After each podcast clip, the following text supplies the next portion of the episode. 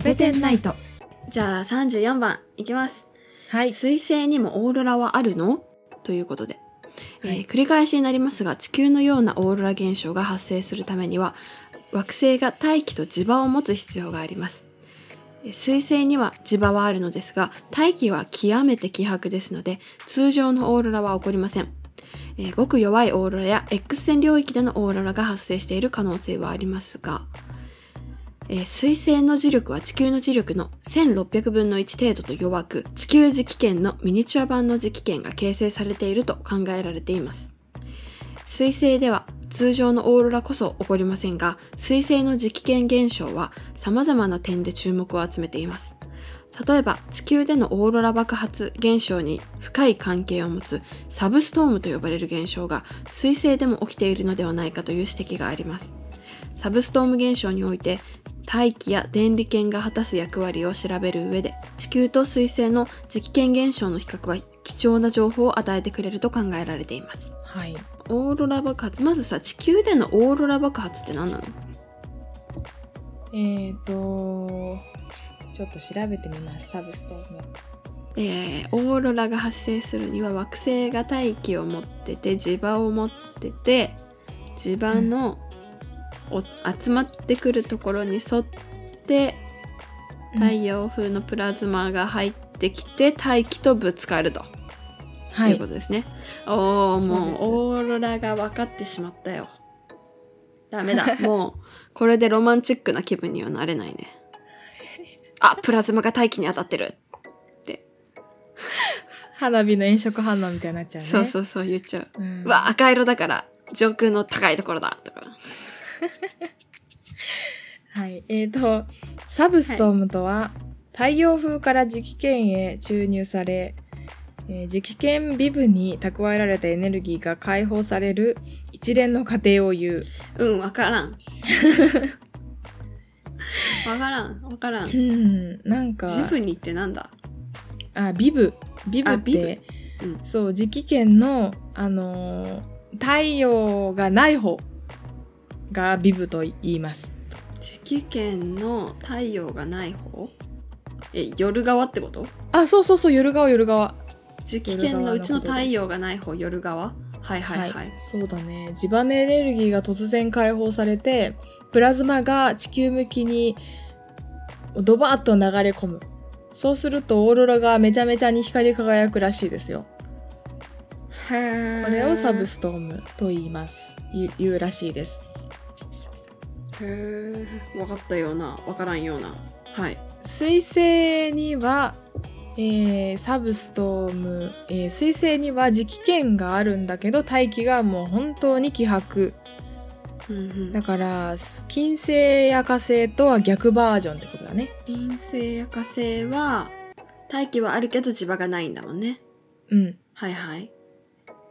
で水星には大気はないけど磁場がある逆バージョンででそこではサブストームが起こっているんじゃないかっていうことが言われていると。はあ。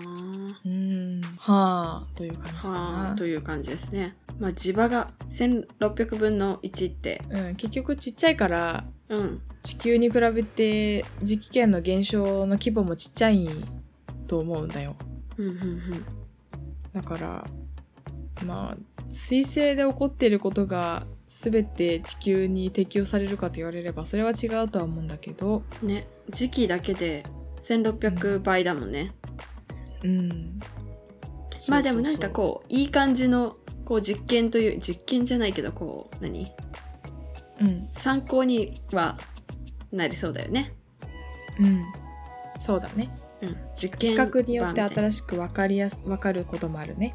うんうん水星にもオーロラはあるのということでオーロラはないけど、サブストームが起こってるんじゃないかという話でした、はい。じゃあ35番。35番。太陽風に大気が剥ぎ取られるってどういうこと？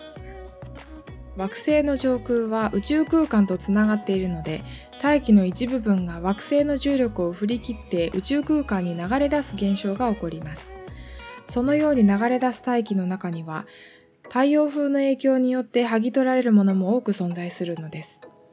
太陽風の剥ぎ取りの効果は地球のように磁場を持つ惑星でもありますが、金星など磁場のバリアを持たない惑星では、超高速の太陽風が地表近くにまで直接吹き流れ、大気の底深くまで剥ぎ取りの効果を及ぼし、多量の大気構成要素を宇宙空間に持ち去っていきます。火星も金星と同じく全球的な強い磁場をほとんど持っていません。火星は誕生してからしばらくの間10億年ほどは強い磁場を持っていたと推測されていますが、その後失われてしまいました。火星の磁場が失われてから現在までの35億年の間に太陽風によって持ち去られた水の量は惑星表面を数十メートルの海で覆うほどの量にも達するという予想がなされています。もしその大量の水が液体として存在していたとすると、過去の火星には生命体がいたのではないかという期待が高まります。地球の地球に磁場があるってことはその磁場で地球のこう大気も守られてるってことなんだね。そうだね。うんうんでそう思うとあれだねその磁場がない金星なのに地球の100倍も空気持ってるのはなかなかすごいね。確かにね。その太陽風が当たった時に、うんうんあでも金星ってそんなに重力大きい、めちゃめちゃに大きいわけでもないしね。うんうんうん、ああそうか重力によってそうだねこう集めとけるもんね。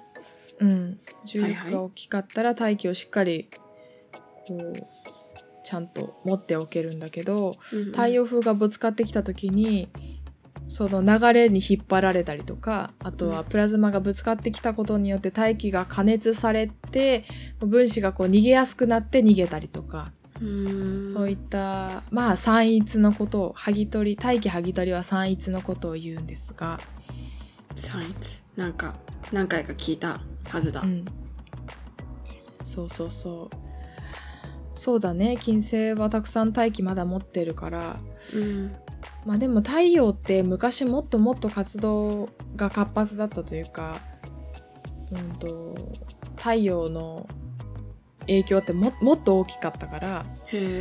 昔はあのたくさんの大気が失われた可能性がもちろんありますね。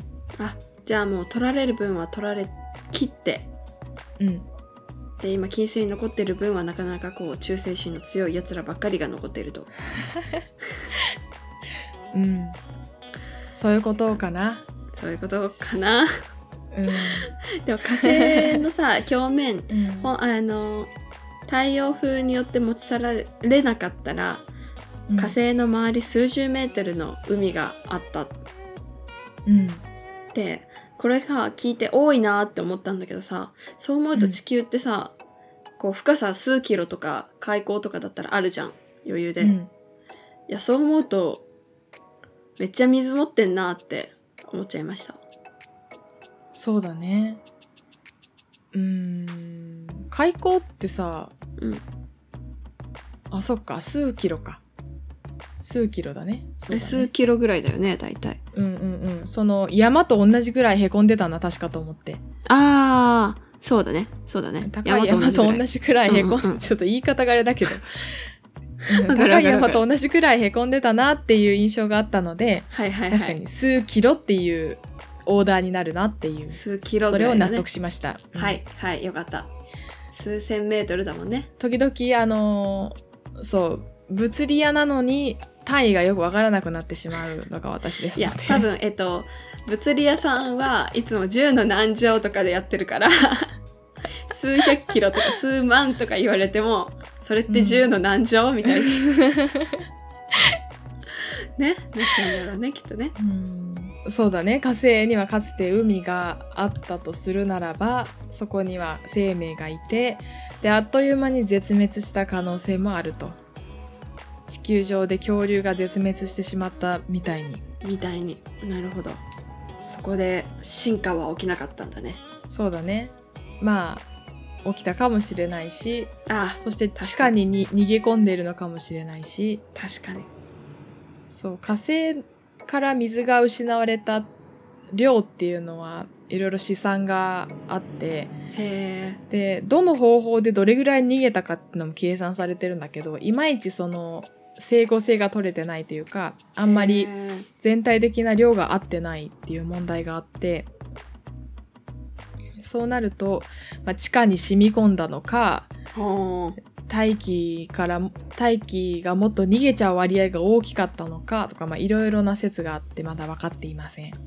いやーこれからまだまだ頑張っていただいて、はい、頑張っていただい頑張てりましょう。はい。はい番組の感想や私たち2人へのメッセージはコペテンナイトアットマーク Gmail.com copedennight アットマーク Gmail.com またはツイッターでハッシュタグコペテンナイトをつけてつぶやいてください。お待ちしています。春の誠の一人喋りのポッドキャストご飯のお供もチェックしてみてください。次回もお楽しみに。